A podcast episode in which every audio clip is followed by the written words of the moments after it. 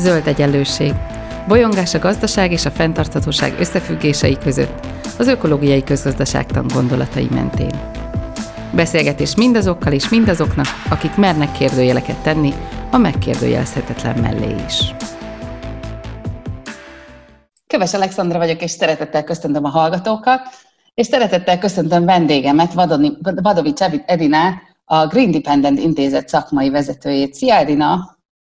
Szia Szandra, örülök, hogy meghívtál, köszönöm szépen, és köszöntöm a hallgatókat is. A hónapunk témája az a fenntartható fogyasztás, és ma a másfél fokos életmódról fogunk beszélgetni.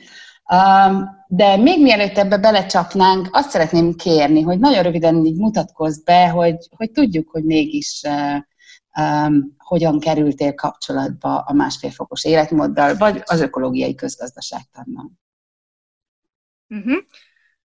Hát a hátterem, a tanulmányaim az környezettudományok, környezetpolitika, környezetvédelmi menedzsment, tehát már nagyon régóta, 15-20 éve foglalkozom környezetvédelemmel, és ahogy a klímaválság előtérbe került, mint, környezet, mint az egyik nagy környezeti probléma. Egyre jobban fókuszáltam én is a saját munkámban, kutatásomban, illetve a szervezetem, a Green Dependent Egyesület és Intézet a munkájában a fenntartható életmódra a környezetbarát, környezet és társadalom tudatos életmódra, és ezt most a klímaválság megoldásával kapcsolatban egyre inkább másfél fokos életmódnak is tituláljuk. De ez igazából az én értelmezésem szerint sok szempontból a fenntartható életmód szinonimája, csak egy kicsit számszerű keretek közé, számszerűsített keretek közé szorítja, hogy mi is az a fenntartható életmód, vagy milyen lenne az a fenntartható életmód.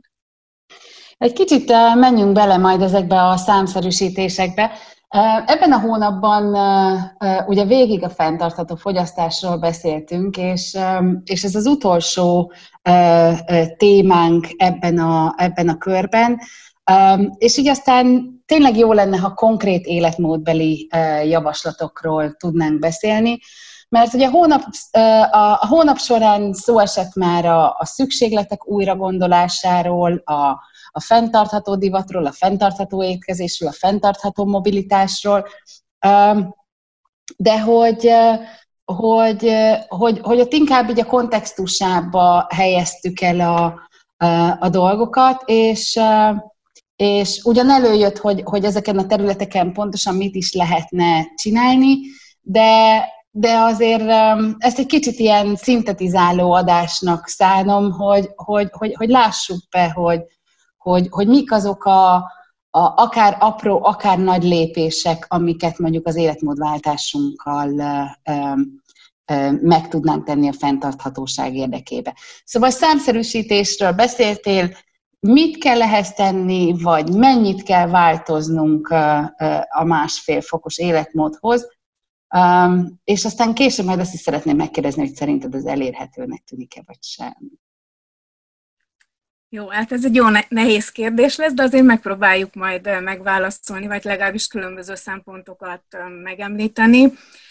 Másfél fokos életmód az az életmód lenne, amit ahhoz kell megvalósítanunk, hogy a globális átlaghőmérséklet ne nőjön másfél foknál többel az iparosodási időszak előtti átlaghoz képest. Tehát, hogy ne legyen túl meleg az átlaghőmérséklet, túl magas az átlaghőmérséklet, és ez, ez mit jelentene az életmódunkra lebontva? Ugye klímaválság kapcsán sok nemzetközi megállapodás létezik, és egyre szaporodnak azok a kutatások, azok a próbálkozások, hogy akkor tényleg mondjuk meg, hogy ez az életmódunkra nézve mit jelentene. Hát a másfél fokos életmód a magyar átlagos élet, átlagos, inkább úgy mondom, hogy karbonlábnyomhoz, tehát az üvegházhatású gázok egyfőre eső kibocsátához képest fele akkora kibocsátást jelentene. Tehát mondjuk az erőforrás, leginkább az energiához kapcsolódó fogyasztásunkat felére, minimum a felére kellene csökkenteni átlagban. Tehát biztos vagyunk olyanok, akiknek ennél jobban kellene csökkenteni, és olyanok is, akiknek már nem, mert már ilyen életmódot folytatnak, vagy olyanok, akiknek esetleg még emelniük is kell, vagy lehetőséget kell adnunk társadalmi szinten, hogy emeljék a kibocsátást.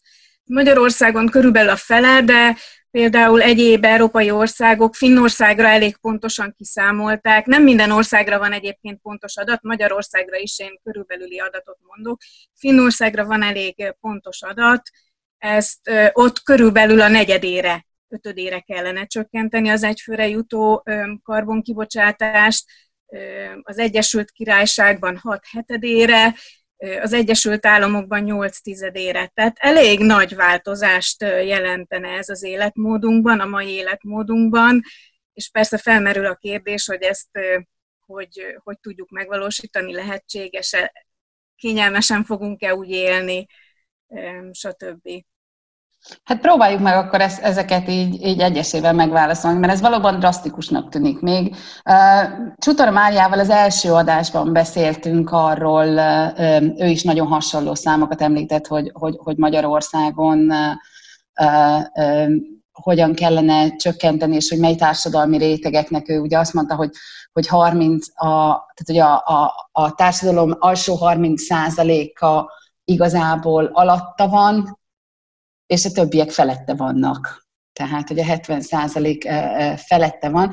És azt értjük, hogy Amerikának nagyon-nagyon sok a tennivalója, mert per pillanat öt földnyi erőforrást él fel, de hogy, a, hogy, hogy maradjunk most Magyarországon, tehát még a fele is elég drasztikusnak tűnik, és amit még, még Marci mondott, ő, ő három területet nevezett meg, ahol igazából a legnagyobb eredményeket lehetne elérni. Ez volt a, a, az élelmiszer, a mobilitás és a háztartási um, energiafelhasználás. Um, te ezt kiegészítenéd -e valamivel, vagy ha nem, akkor, akkor nézzük meg, hogy konkrétan ezeken a területeken mit érdemes tenni. Én teljesen egyetértek Csutora Marcsival, ebben erre a három területre kell leginkább fókuszálni, és társadalmi szinten is, illetve egyéni háztartási szinten is nagyon sok, igazából nagyon sok mindent meg tudunk csinálni, és nagyon sok dolognak, akár beruházás nélkül el, elérhető dolognak is, mindennapi viselkedésváltozásnak elég nagy hatása lehet. Tudsz Nem mondani tudom, ilyen beruházás nélküli példákat? Például mondok egyet, a fűtés, mi elég sok kutatást végeztünk háztartásokkal együtt, például élő laborok, energiaközösségek formájában, hogy mennyi, hány fokon szeretnek a magyarok télen lenni, és elég gyakori a 23-24, akár 25 fok is, Hát ez európai szinten is elég magas, ha ezt lejjebb visszük két fokkal, már 6-10%-kal csökkentettük az energiafogyasztásunkat. És azért a 21-22 fok, ha belegondolunk, annyira azért nem hűvös de a mi kutatásaink kapcsán ez abszolút mértékben elfogadható, és sok háztartás elég jól meg tudja szokni a 19-20 fokot is, természetesen nem egyik napra a másikra, hanem szépen lassan csökkentve. Ez például egy beruházás nélküli változás, vagy ha belegondolunk az étrendünkben történő változások, hogy egy másik területet nézzünk, azok is elég nagy hatást tudnak produkálni, például, hogyha csökkentjük a húsfogyasztásunkat. Most nem azt akarom mondani, hogy mindenkinek vegánnak vagy vegetáriánusnak kell lennie, hanem csak ahelyett mondjuk, hogy minden nap eszünk húst, együnk csak heti három-négy alkalommal. Aztán, ha abba belejöttünk, csökkentsünk tovább heti két-három vagy egy-két alkalomra, vagy bizonyos étkezéseknél ne együnk húst, és ez húst és egyéb állati terméket, tejet, tojást, ezzel is nagyon nagy csökkentést tudunk elérni a karbonlábnyomunkban. Vagy ha most nézzünk a közlekedésből egy példát, ott is most így e, a vírus hatására, a járvány hatására is megtapasztaltuk, hogy elég sokan, nyilván nem mindenki, tudunk otthonról is dolgozni. Tehát, hogyha otthonról dolgozunk, és nem kell minden nap autóznunk például, azzal is nagy hatást el tudunk érni. Vagy mondjuk autó helyett tömegközlekedéssel vagyunk, vagy hogyha ez nem megoldható, többen együtt autózunk. Tehát ilyen változtatásokkal, ami azért nem jelent beruházás, csak viselkedésváltozást, ezzel nem azt akarom mondani, hogy ez könnyű, egyáltalán nem könnyű, nagyon nehéz, sokszor nehezebb, mint a beruházás, és ezt sokszor elfelejtjük, hogy azért ez, ezeket nem könnyű megvalósítani, de nem feltétlenül igényel pénzt. Uh-huh. És akkor ezekkel, amiket így elmondtál, vagy legalábbis ezekkel a beruházás nélküli uh, életmódváltásokkal körülbelül mennyit lehetne esetleg úgymond nyerni?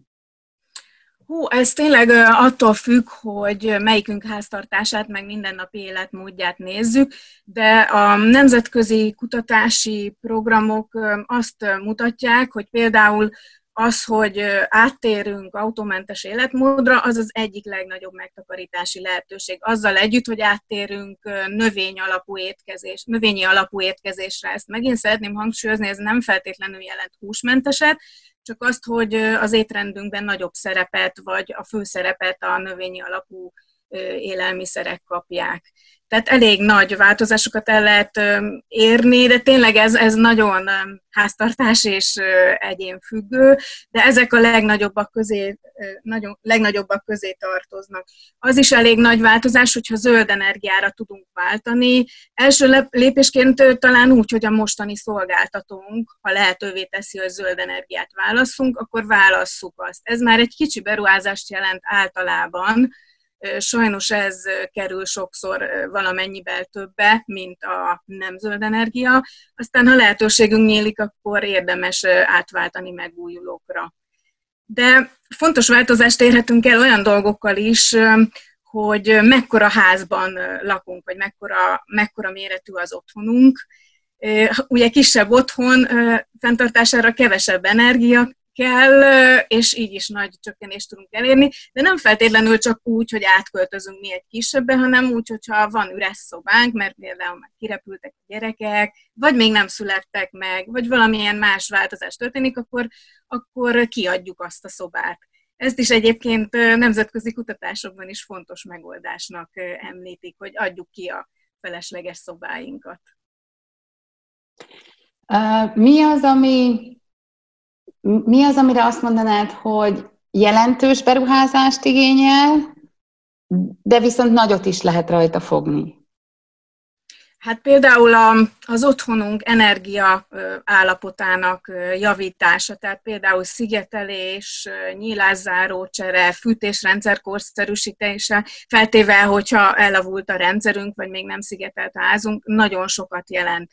Szintén sokat jelent, hogyha régi, sokat fogyasztó autóról például elektromos autóra tudunk váltani, ha muszáj autóval közlekednünk, vagy hogyha le tudjuk tenni az autót, mondjuk az nem beruházást jelent. Tehát ezek, ezekkel elég nagy változásokat el lehet érni. Font, igen? Ugyanakkor sokszor, a, a, amikor beruház, zöld beruházásokról beszélünk, akkor, akkor belefutunk abba a problémába, hogy, hogy igazából azokat is valahogy elő kell állítani.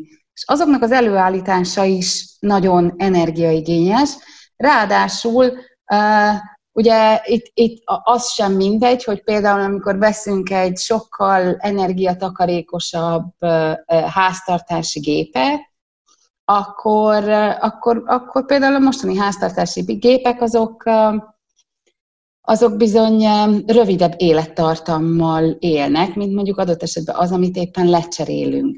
Tehát sok kritika érte például ugye azt a, azt a pályázatot, ami abszolút környezetvédelmi pályázatként jelent meg, ahol az emberek le tudták cserélni a háztartási eszközeiket energiatakarékosabbra, mert mert hát lecseréltek olyan, olyan gépeket, amik még azért úgy, úgy voltak elkészítve, hogy hát azokat még bizony évekig lehetett volna, és lecserélték olyanokra, amiknek az élettartama meg most már, hát ezen lehet vitatkozni, hogy beépített elevulás vagy valami más miatt, de hogy, de hogy, hogy, hogy nem, nem tartanak olyan, olyan sokáig. Tehát amikor ezekről beszélünk, akkor akkor igen, ezek jók, de valahogy mégis az az embernek az érzése, hogy nem feltétlenül csak és kizárólag ez a megoldás. Igen, ezzel abszolút egyetértek. Tehát nem véletlenül nem a háztartási gépek lecserélését említettem, mint nagy eredményt, vagy nagy karbonlábnyomcsökkenést segítő példa, mert ezek nagyon kérdésesek, tehát nagyon fontos, hogy milyen idős a berendezésünk, és tényleg még hány évig lehetne használni, milyenre cseréljük le. Tehát akkor már, ha lecseréljük, akkor elég jóra cseréljük el. Tehát mondjuk, ha egy D-s van, akkor ne B-sre cseréljük le, hanem akkor már A-s, A-s pluszosra, vagy A két pluszos attól függ, milyen háztartási gépről van szó. De az tény, hogy nem a háztartási gépek cseréje jelenti a legnagyobb megtakarítást, hanem tényleg a szigetelés, nyilázzáró csere, energetikai korszerűsítés, az autózásról való leállás, tényleg kis, kisebb, akár kisebb háztartások, ez, ez elég ritkán merül fel, hogy nem feltétlenül a mai lakás és házméret a fenntartható, hanem esetleg a mindennapi életünket is át kellene gondolni. Lehet, hogy kevesebb egyéni tér és több közösségi térre lenne jó áttérnünk. Tehát ilyenfajta változásokban is muszáj gondolkodnunk a másfél fokos életmód megvalósítása érdekében.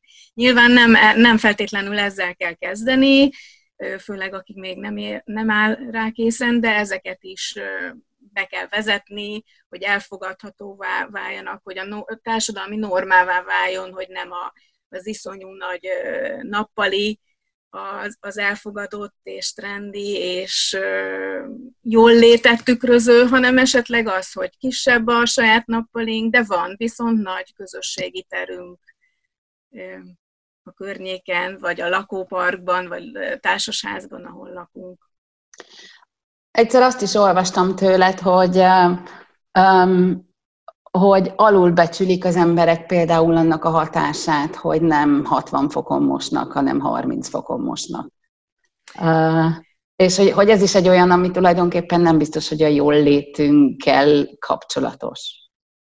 Igen, abszolút ez is igaz, és pont az tavaly évvégén fejeztünk be egy energiaélő labort, amiben 40 gödölő jáztartás egy hónapon sőt, igazából két hónapon keresztül minden egyes mosásának az energiafogyasztását mérte, pont ezért, hogy rájöjjünk, hogy tényleg melyik mosás az, ami energiahatékony és vízhatékony, és, ne, és, rájö, ja, és rájöjjünk arra is, hogy nem feltétlenül kell 60 fokon mosni a ruhákat, főleg ma a modern mosószerekkel és eszközökkel, hogy tiszták legyenek.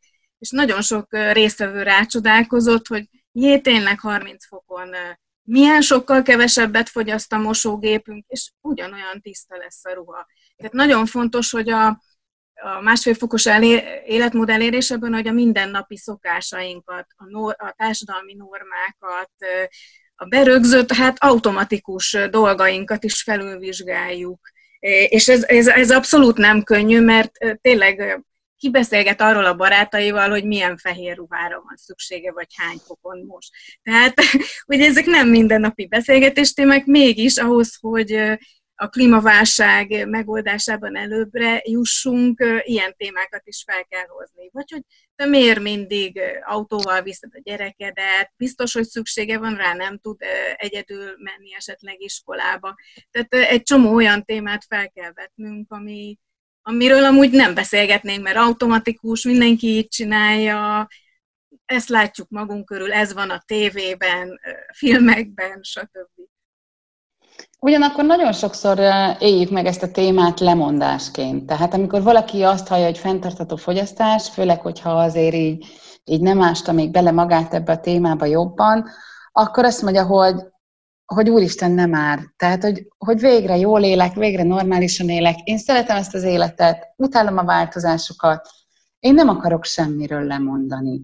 Um, és, um, és a lehetőségekről még fogunk később beszélni, de hogy, de hogy, hogyha ha valami lemondás, akkor mi lenne szerinted például a legnagyobb lemondás egy másfél fokos életmódban? Hát társadalmi szinten szerintem talán az, hogy ne autózzunk és ne repüljünk annyit. Hogy ezt, ezt ne vegyük úgy, hogy ez, ez oké, okay, hogy, hogy oké okay az, hogy egy hétvégére elugrunk Brüsszelbe vagy Kopenhágában, mert most épp oda van akciós repülőjegy.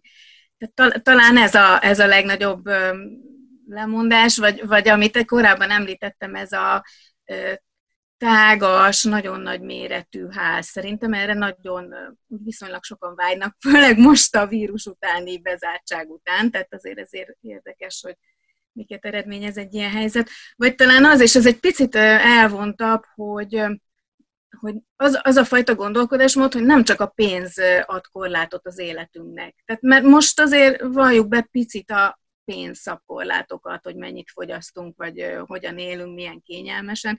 Jó, néhány szabály is, de azért viszonylag kevés ilyen létezik, hanem hogy korlátokat szab a környezet is, hiszen véges a bolygónk. Nem férünk el akárhányan rajta, nem fogyaszthatunk akármennyit, mert egyszerűen nem elég nagy ahhoz, hogy ennyien legyünk. De kicsit visszatérnék a lemondáshoz, ha megengeded, mert ugye most már mi több mint tíz éve dolgozunk háztartások, és nem kevés háztartással, tehát évente 150-200 háztartása minimum, néha több ezerrel, és mindig megkérdezzük tőle, tőlük, hogy kislábnyom energiaközösségek programokban, ahol ugye fő cél a fenntartható életmód elérése, és valamilyen szinten a lábnyomunk csökkentése, és nagyon sokszor kapjuk azt a visszajelzést, hogy jé, hát ők nem is gondolták, de igazából nekik jobb lett az életük.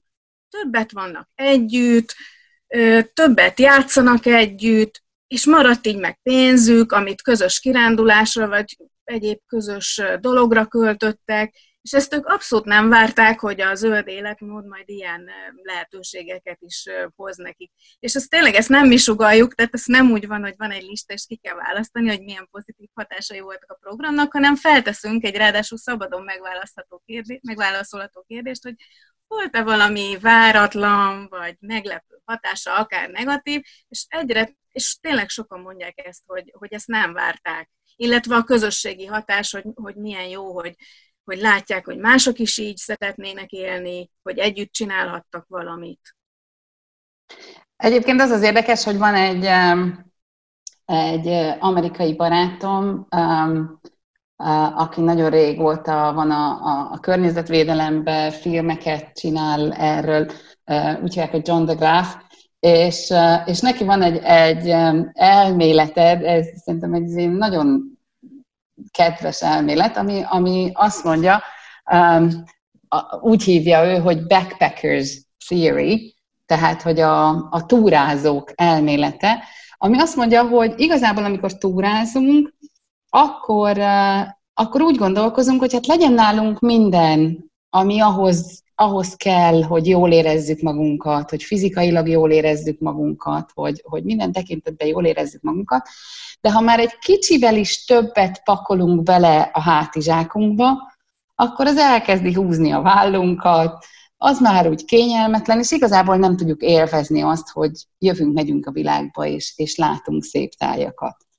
És ugye ő ezt, ezt szimbolikusan értelmezi arra, hogy, hogy, a, hogy az életünkben is van olyan, hogy, hogy, hogy ha már ha már túl sok mindened van, akkor annak az administratív terhe is túl sok. Annak a fenntartási költségeihez is többet kell dolgozni, stb. stb.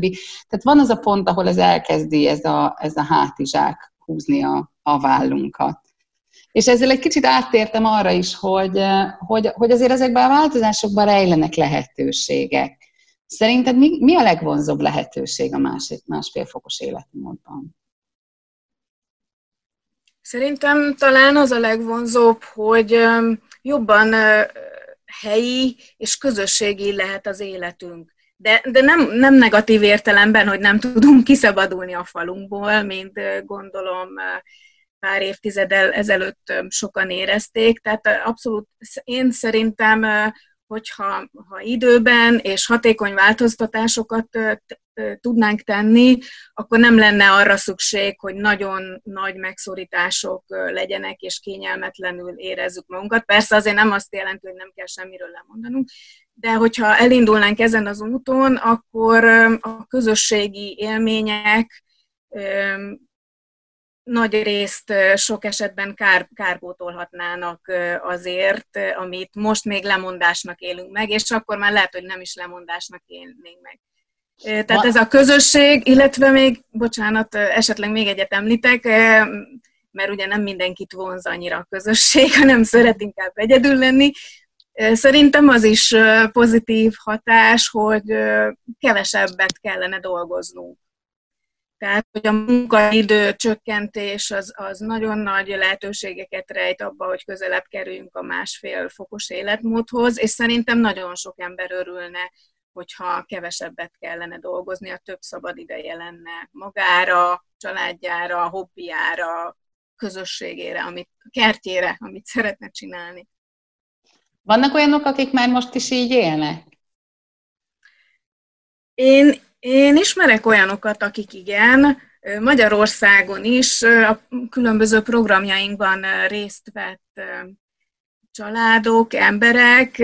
Vannak, akik azért, mert ezen a területen is dolgoznak, és nagyon fontosnak érzik, hogy meg is valósítsák. Tehát, hogy megmutassák, hogy ezt meg lehet valósítani a mindennapi életben, és jól élnek így például egy egyetemi tanári ismerősöm van, aki a családjával az ország nyugati részén így él. Most egy faluban élnek, Sopron közelében, de nagyon könnyen bejutnak Sopronba, a munkájukhoz, mezőgazdálkodnak is, de nem, nem úgy, hogy másoknak eladjanak, tehát a saját szükségletüknek megfelelően, illetve telepítenek energiaerdőt, nincs autójuk, repülni ők sosem szoktak, de abszolút... Mert hogyha valaki él. másfél fokos életmódot él, akkor nem repülhet?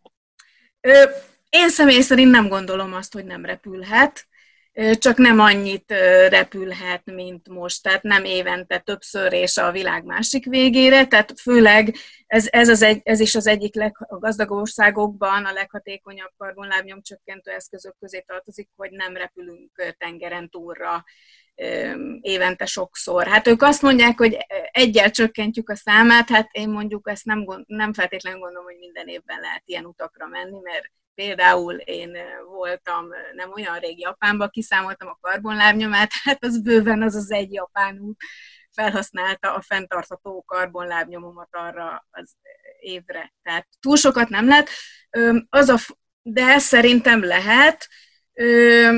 Szerintem az a lényeg, hogy akkor hosszabb időre menjünk. Tehát akkor ne ugorjunk el egy hétvége vagy egy hétre messzi országokba, hanem akkor, ha már van karbonlábnyunk és egyéb környezeti hatásunk, akkor használjuk azt ki okosan. Tehát ne, ez olyan, mint a pénzzel pazar lesz, ne pazaroljuk a karbon lábnyomunkat. Én egy kicsit úgy fogom föl, hogy mindenkinek egy karbon budgetja, egy karbon összege lehetne, kvótája lehetne, és akkor azt ő felhasználhatja úgy, ahogy neki tetszik. Valaki repülni szeretne inkább belőle, valaki nagyobb házat szeretne, vagy több húst szeretne enni, tehát hogy csak az a lényeg, hogy ezen a, a kvótán, budgeton belül maradjunk. És hát nyilván most azokról beszélünk, akik tudatosságból próbálják meg ezt az életmódot élni, de hogy, hogy már a beszélgetésünk elején azért érintettük azokat, akik, hát akik nem azért maradnak belül, mert tudatosak, hanem azért maradnak belül, mert egyszerűen szegények. És, és igazából náluk meg ugye meg kéne engedni, hogy növekedjen még a karbonlábnyomuk, nem? Igen, de, de minden országban vannak ilyen emberek, háztartások, családok, és abszolút szükséges, hogy ez a másfél fokos életmódra való áttérés igazságos áttérés legyen. Tehát akiknek nagy a lábnyoma, azok úgy csökkentsék, hogy maradjon felesleg is azok számára, akiknek most nincs elég energia, például, hogy fűtsék vagy hűtsék az otthonukat, hogy eleget tegyenek. Tehát ez nagyon fontos, hogy igazságosak legyünk, és fontos, hogy felhívjuk a figyelmet, hogy a a változtatások, tehát változtatásokat ők is tudnak tenni igazából, akik, akik nagyon ke, túl keveset fogyasztanak most, és fontos is igazából, hogy a növekedésük olyan zöld lehessen. Tehát például, hogyha nem tudnak fűteni, akkor nekik ne lignitet adjunk, vagy ne olyan fűtési rendszert alakítsunk ki, hanem például olyat, ami biobriket, vagy napenergia, vagy ilyesmi fenntartható alapú. Tehát nagyon fontos, hogy akkor őket egyből már úgy segítsük, hogy tudjanak egyet ugrani, ne kelljen minden lépcsőn átmenniük.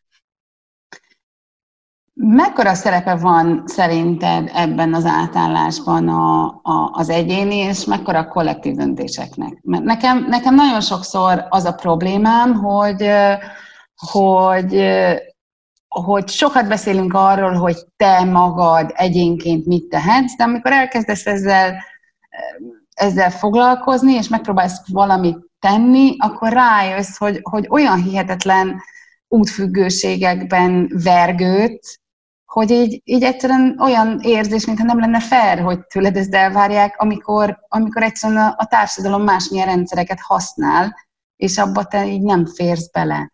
Tehát, hogy, hogy, hogy szerinted mi, a, mi az arány abban, hogy egyéni felelősség vagy kollektív döntés?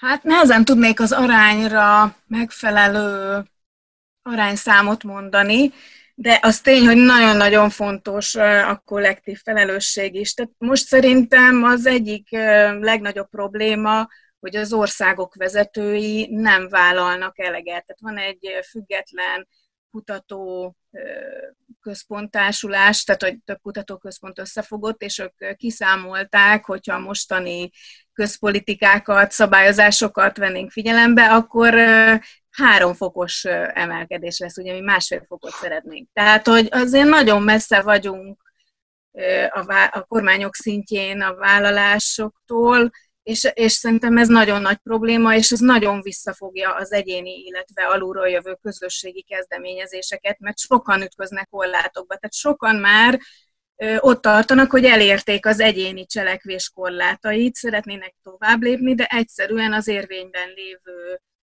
jogszabályok, lehetőségek, támogatások nem, nem segítenek nekik. Mondjuk szóval ez a 3 százalék azért is rettenetesen hangzik, mert hogy, hogy ugye a másfél fok az, az nem véletlen, mert a klímatudósok azt mondják, hogy igazából másfél fok fölött már ők sem tudják megjósolni, hogy, hogy milyen folyamatokat fog beindítani a felmelegedés. Tehát, tehát a három fok az, az valószínűleg Igen. már semmiféleképpen nem um, élhető. Igen, igen, ez szerintem is rettentően aggasztó, nem hiába lobbiznak, próbálkoznak itthon a szakmai zöld szervezetek is, véleményeznek szigorúan dokumentumokat, nem hiába van EU szinten is nyomás az ilyen kutató, meg szakmai, meg zöld szervezetektől, sőt, egyre inkább a szociális szervezetektől is, és számukra is egyre fontosabb, hogy ez a változás elinduljon. Tehát ez, ez szerintem nagyon nagy probléma. Önkormányzati szinten is probléma, hogy, hogy hogy kevés a jó példa, és kevés a sokat vállaló önkormányzat, bár vannak, tehát azért tényleg fontos megemlíteni, hogy, hogy vannak, és vannak előérjárók a témában, de pont ezért is fontos szerintem az egyéni cselekvés is, hogy lássák a döntéshozók, lássák azokat, akiket mi megválasztunk, hogy erre van igény. Tehát ez, ez nem csak egy nemzetközi kutató csoporttól jövő valamicsoda, hanem ez egy alulról jövő, egyre erősebb igény, hogy igenis azt szeretnénk, hogy a kormányunk törődjön a jövőnkkel, és vállaljon fel többet a jövőnk érdekében, és mi ezért egyéni szinten már teszünk, és hajlandók vagyunk többet tenni. Hát nem hiába perli be egyre több fiatal, illetve non-profit vagy civil kezdeményezés a saját kormányát, tehát az Egyesült Államok kormányát több ilyen per is már érte, Hollandia kormányát is érte ilyen per, hogy hozzánk közelebbit említsünk, és egyébként Hollandiát azért érdemes megemlíteni, mert ott nyertek a civilek, akik beperelték a kormányt, hogy nem tesz egy eleget a klímaválság kapcsán, úgyhogy most ambiciózusabb terveket kell tenni. Az EU-t is egyébként beperelték különböző országokból érkező, vagy különböző országokban lakó családok. Szóval szeretnénk többet, és a közösség egyre inkább készen áll majd erre, vagy már készen is áll, úgyhogy lehetne szerintem tenni. És ráadásul erre olyan nagyon sok időnk nincsen, mert ha másfél fokot nézzük, akkor, hát ha jól tudom, akkor most vagyunk valahol egy körül, nyilván különböző számítások vannak, és azt mondják, hogy 0,2, 0,3 tizedet nő a hőmérséklet évtizedenként, ami hát akárhonnan nézzük, 10-15 évünk van arra, hogy itt valami radikális lépést tegyünk. Te látsz esélyt arra, hogy, hogy ez valóban létrejöjjön? Én akkor látok esélyt, hogyha vagy nagyon nagy tömegmozgalom indul ennek az érdekében, és tényleg egyéni meg közösségi szinten akkora változások lesznek, hogy, hogy nem lesz fontos, hogy a kormányok milyen döntéseket hoznak, sőt, fontos az is, hogy a cégek is emellé álljanak, nagyon-nagyon fontos. E, szerintem egyelőre elég kevés cég van, aki tényleg hatékony cselekvést vállal és változtatásokat végez, de szerintem, hogyha a kormányok nem lépnek határozottan, nem szabadítanak fel erre forrásokat, akkor nagyon nehéz lesz. Pedig látjuk, hogy tud, tehát az egy kicsit nehéz megérteni, hogy látjuk, hogy tudnak, hiszen itt volt most a, a világjárvány, és iszonyú nagy változásokat tettünk a mindennapi életünkben. Kibírtuk, meg lehetett csinálni, és sokan lehet először azt gondolták, hogy ez lemondás lesz, de mégis elég sokan közben arra rájöttek, hogy ja, hát ez nem is olyan lemondás, ez milyen jó volt, milyen kár, hogy most már vissza kell menni, vissza kell állni, szóval, szóval tudunk változtatni, nem tudom, hogy lesz elég. Én, hát változik minden héten, hogy mennyire vagyok bizakodó. Kicsit azért aggaszt, kicsit aggaszt a helyzet, de ugyanakkor meg mondok egy szerintem nagyon előremutató példát, ez mondjuk alulról jövő, hogy megkeres már minket is lakóközösség, magyar lakóközösség, hogy ők szeretnék, ha kiszámítanák, kiszámítanánk mi nekik a karbonlábnyomukat, utána együtt beszélgetnénk arról, hogy hogy lehet csökkenteni, és, és ők szeretnének fákat is ültetni, hogy kompenzálják, amennyire tudják a karbonlábnyomukat. Szóval szerintem ezek azért nagyon előremutató lakossági jelek, és ez most csak egy pici jel. Úgyhogy van remény, de muszáj lenne nagyobbat lépni. Igen, és hát az is nagy dolog, hogy, hogy azok az emberek, akik, akik eddig a szintig eljutnak, az ő gondolkodásukban már megjelenik az az igény, hogy a döntéshozók, a vállalati és a politikai döntéshozók is reagáljanak ezekre. Tehát, hogy szerintem ettől nagyon fontos az egyéni szint, hogy, hogy, hogy, hogy ők már tudatosan igénylik azt is, hogy, hogy ezzel, ezzel más szinteken foglalkozzanak. Hát igen, meg így lehet a, a normákat, társadalmi normákat, szokásokat megváltoztatni. Minél, minél ciki, például ugye a műanyag szívószál, annál kevesebben fogják használni. Tehát minél jobban elterjedt, hogy nem a 23-24 fok a a, a menő, illetve a vendég váró hőfok, hanem a 20-21, és aki felzik, annak adunk, oda készítünk plédet, vagy bármit, annál inkább tudunk kisebb lábnyomon élni. Tehát nagyon fontos, minél többen csináljuk, és ezt el is mondjuk a barátainknak, ismerőseinknek, kollégáinknak, annál inkább lesz ebből társadalmi norma és szokás, és elfogadott gyakorlat. Én nagyon szépen köszönöm neked ezt a beszélgetést, és, um, és nagyon remélem, hogy, um, hogy tényleg ezzel is um, elértünk néhány embert, és nem csak és kizárólag azokat, akik már amúgy is tudják ezeket a dolgokat. Úgyhogy Edina, köszönöm neked a, a, a beszélgetést.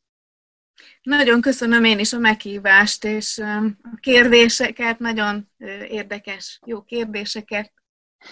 A hallgatóknak pedig köszönöm, hogy eh, hallgattak bennünket. A következő hónapunk témája az üzleti élet fenntartható megoldásairól fog szólni. Hallgassatok bennünket akkor is. Ez volt az Új Egyenlőség zöld podcastjának mai adása. Hallgassátok az Új Egyenlőség piros podcastot is. Nézzétek a stúdióbeszélgetéseket a YouTube csatornákon, és olvassátok a www.újegyenlőség.hu-t.